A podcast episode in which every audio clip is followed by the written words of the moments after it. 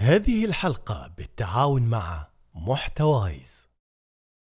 محتار في تخصصك الجامعي؟ بودكاست اسطرلاب يجمع لك بحر من التخصصات ويتكلم عنها بكل شفافية من تحديات وإيجابيات وسلبيات كل تخصص. خليت لكم رابط بودكاست اسطرلاب مع وسائل التواصل الاجتماعي الخاصة فيه في الوصف أسفل الحلقة.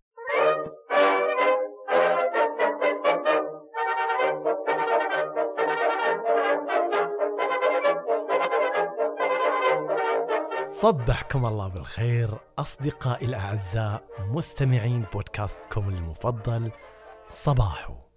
وكل عام وأنتم بألف خير بمناسبة عيد الأضحى المبارك. أعاده الله علينا وعليكم بالخير واليمن والبركات. وشكرا لأنكم ما تقصرون في نشر الحلقات والتعليق عليها وتقييمها وشكرا لرسائلكم اللي تسعدني دايما. أحاول أرد على كل الرسائل اللي توصلني بقدر الإمكان لكن تأكدوا تماما إني سعيد بهالرسائل وهي اللي تعطيني حافز إلى إني أواصل وأستمر. لذلك أقول لكم أحبكم بزاف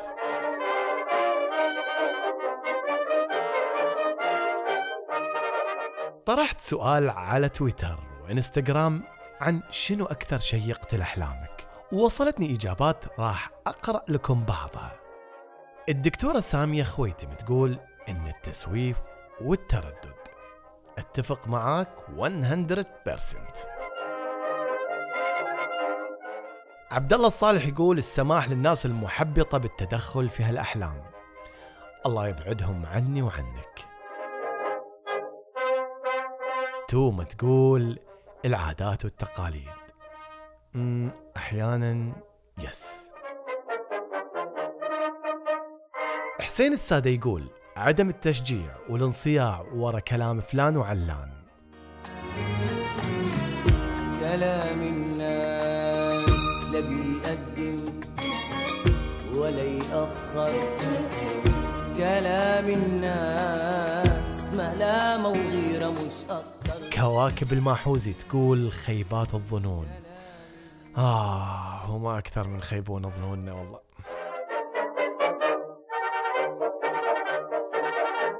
زينب الكواي تقول أحلامها لا تقتل وإنما تؤجل. أهم شيء لا تأجليها الوقت يكون مو وقتها. دينا مومند تقول إن ماكو شيء بهالدنيا يقدر يقتل أحلامها طموحة دينا ما شاء الله عليها وتقاتل عشان أحلامها كفو أشكر كل اللي شاركوا وتفاعلوا مع السؤال وهذا هو المأمول منكم كمتابعين. التفاعل المستمر. الله لا يحرمني منكم ولا من تفاعلكم يا رب. اليوم وفي هالحلقة اللطيفة راح أتكلم عن قاتل الأحلام. يا ساتر. ولكن قبل ما أتكلم عن هالمجرم اللي ما عنده لا ذمة ولا ضمير خلونا نستقبل صباحنا كالعادة بابتسامة عريضة وبعدها نقول يا صباح.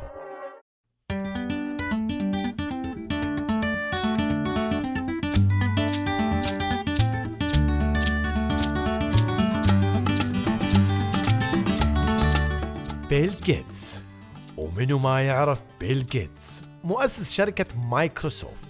هذا يا طويلين العمر أخونا بيل وقف مرة في بكين في الصين وألقى خطاب على الجماهير هناك. كان من ضمن اللي استمعوا للخطاب وليد اسمه جيا ولد جيانج. ونعم والله. المهم هذا جيا انعجب في الخطاب مرة ومن قوة حماسه عزم وهو هناك يسمع ولد جيتس شو يقول. عزم إنه يصير رائد أعمال وحط له خطة عشان يحقق هالحلم. لدرجة إنه خطط إنه يشتري شركة مايكروسوفت كلها في يوم من الأيام. ما شاء الله عليه طموح.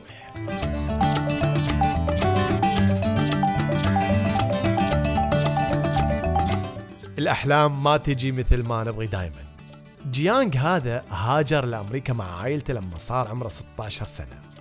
وهناك اشتغل في قسم التسويق في واحدة من هالشركات لكن ما كان سعيد بشغلته وكان لا زال يبغى يصير رائد أعمال.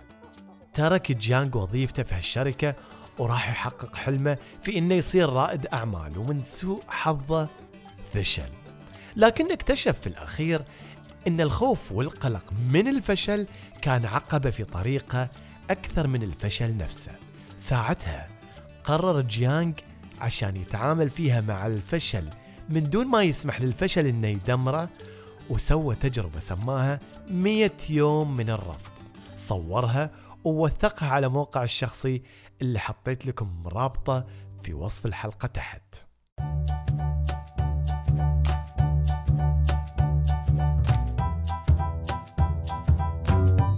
واحدة من التجارب المجنونة اللي سواها جيانغ هو أنه طلب إعادة ملء البرجر مثل اللي يسووه الناس لما يطلبوا إعادة تعبئة المشروبات الغازية في بعض المطاعم. طبعا ضحكوا عليه ورفضوا طلبه.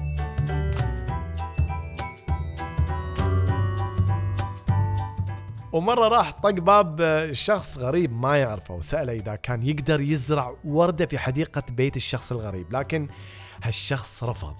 سأله جيانغ ليش لا؟ جاوب الرجل إن الكلب حقه بيخرب هالوردة وما بيستفيد شيء لكن اقترح عليه إنه يسأل جارته. فعلا راح جيانغ وسأل جارة الرجال وكانت فرحانة بالطلب. ساعتها تعلم جيانغ بأن السؤال ليش لا؟ بأدب ممكن ينجح ويعطيه فرصة ثانية.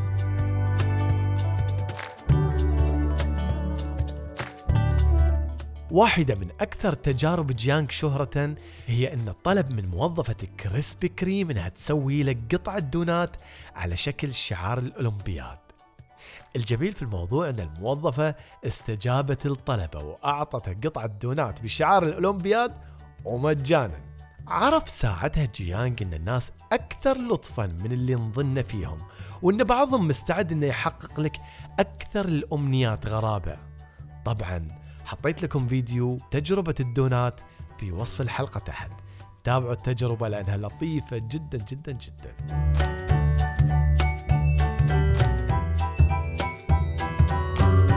جيانغ تكلم في حدث تيدكس المعروف عن تجربته في الرفض وألف كتاب كان واحد من أكثر الكتب مبيعا اسمه دليلك للرفض.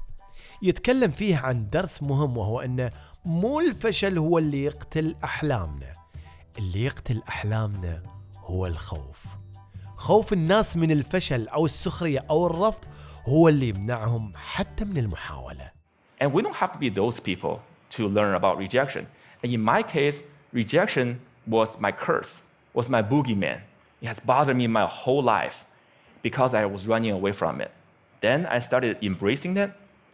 I turned that into the biggest gift in my life. I started I started teaching people how to turn rejections into opportunities. I used my blog, I used my talk, I used the book I just published, and I, I was even, I'm even building technology to help people overcome their fear of rejection. When you get rejected in life, when you are ma- make, facing the next obstacle or next um, failure, consider the possibilities. Don't run. If you just embrace them, they might become your gifts as well. Thank you.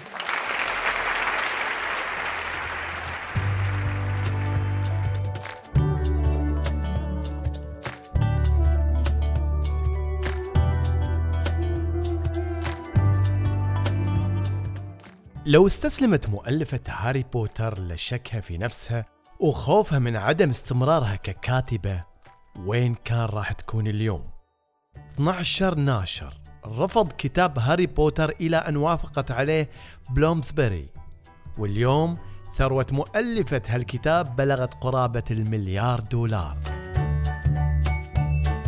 فكر في اختياراتك هل تميل للمخاطرة؟ هل تتحاشى خوف البدايات والتجارب الجديدة؟ هل طحت في فخ الآمن والمضمون؟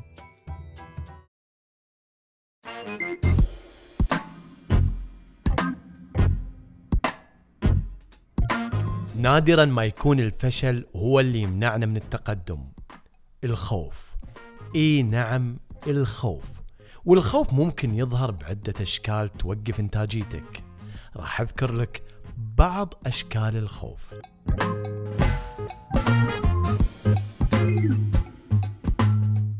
هل أنت من النوع اللي لازم يكون كل شيء جاهز ومرتب وفي مكانه عشان تبدأ أي مشروع؟ يعني لو أنت رسام هل انت من النوع اللي يصف الألوان صف مثالي كذا و... ولازم كل شيء في المرسم يكون مثالي ومرتب قبل ما تبدأ في رسم أي لوحة؟ هذا اللي يسموه هوس الكمال أو الكمالية وهي شكل من أشكال الخوف اللي تحدك وتمنعك عن إنك تبدأ وتضيع وقتك في محاولة تجهيز كل شيء أنا ما أقول إن لا تحاول تسوي الشيء على أكمل وجه لا. لكن أحيانا من الأفضل إنك تبدأ بالمتاح اللي عندك. الأشياء الأساسية وبعدها تطور مع مرور الوقت لما تحقق بعض النجاحات.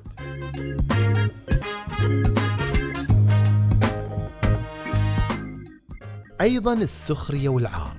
ما حد يحب طبعا إن أحد يسخر عليه أو يكون أضحوكة ولكن أحيانا الخوف من إنه ينضحك عليك أو يسخروا عليك الناس أسوأ وايد من ضحكهم وسخريتهم الفعلية عليك. كل ما صرت أكثر ثقة بالنفس كل ما عرفت إن ضحك الناس عليك هو أمر عادي وبتنساه الناس وكل واحد راح يمارس حياته بشكل طبيعي. أنا قبل ما أطلع صباحه انسخر علي وصاروا يقولون لي إيش فيه المذيع العظيم أحمد الحامد؟ لكن مو مهم من يضحك أولا المهم من يضحك أخيرا.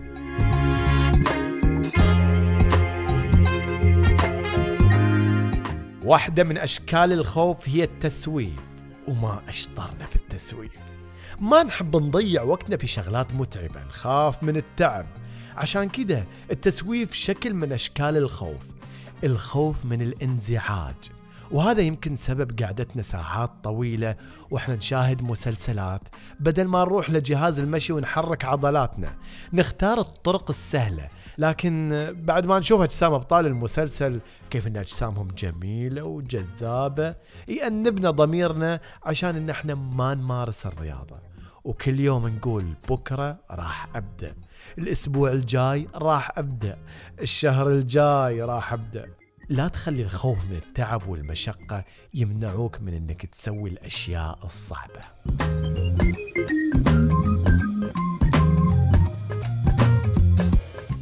أحد أشكال الخوف أيضا شيء يسموه العجز المكتسب. كلنا إذا جربنا شيء ونجحنا فيه نشعر إن إحنا نبي نرجع مرة ثانية ونجرب. نكون متشجعين وجاهزين لمواصلة التجربة. ولكن إذا فشلنا الفشل يشل حركتنا ويشعرنا بالعجز والكسل.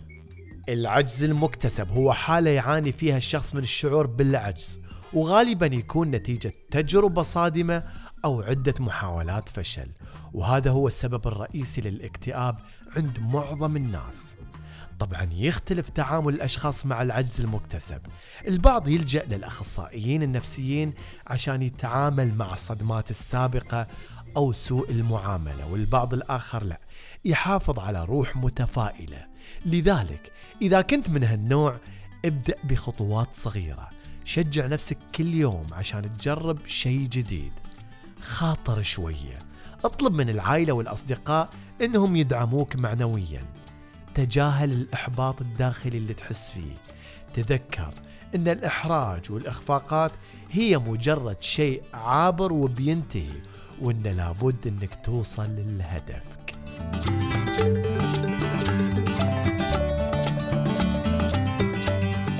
الجهل أيضا أحد أشكال الخوف. كلنا نعرف أن الشيء اللي نجهله نخاف منه. لذلك يوم اللي نتقاعس عن تثقيف أنفسنا الخوف يمسكنا ويتحكم فينا. الجهل يخلينا نستسلم لمخاوفنا ومثل ما قالوا الإنسان عدو ما يجهل. الحل الوحيد إنك تتعلم أكثر عن مخاوفك. تخاف من الطيران؟ اقرأ أكثر عن الطيران وكيف تشتغل الطيارات ومدى سلامتها. ساعتها بتتشجع إنك تسافر طيران من دون خوف.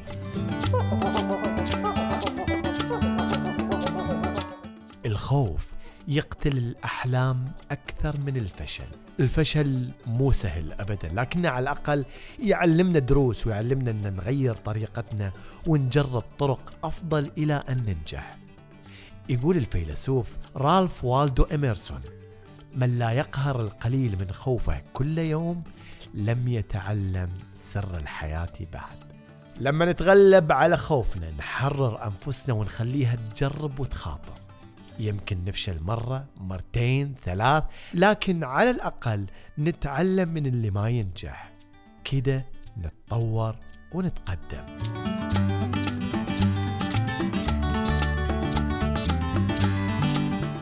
خذ عبرة من جيانج وحس براحة أكبر مع الرفض.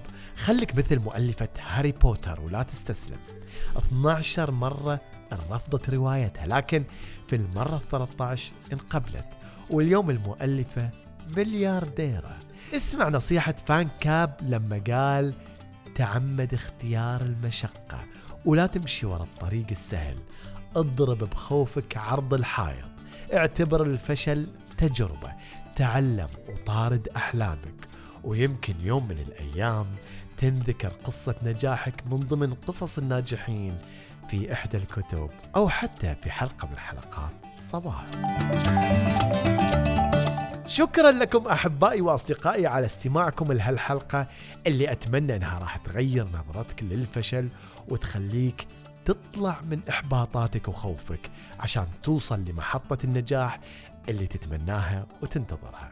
ولا تنسوا إنكم تنشروا هالحلقة بقد ما تقدروا وتساهموا في إن غيركم يتخلص من الخوف اللي عنده حتى يوصل للنجاح لأن إذا ساعدت احد على النجاح يكون أنت نجحت بعد. تواصلوا معي على وسائل التواصل اللي تركتها لكم في الوصف أسفل الحلقة ولا تنسوا التقييم والتعليق اللي راح يساعدني على الاستمرار وهالشغلة بسيطة جدا. الحين بعد ما تخلص الحلقة انزل تحت في تطبيق بودكاست على أجهزة أبل وحط تقييمك وتعليقك وكان الله غفورا رحيما. يلا ما أبي أطول عليكم أتمنى لكم صباح سعيد مليان نجاح ونشاط واسمحوا لي أنهي الحلقة بمثل ما بديتها. ابتسامة عريضة ويا صباحو.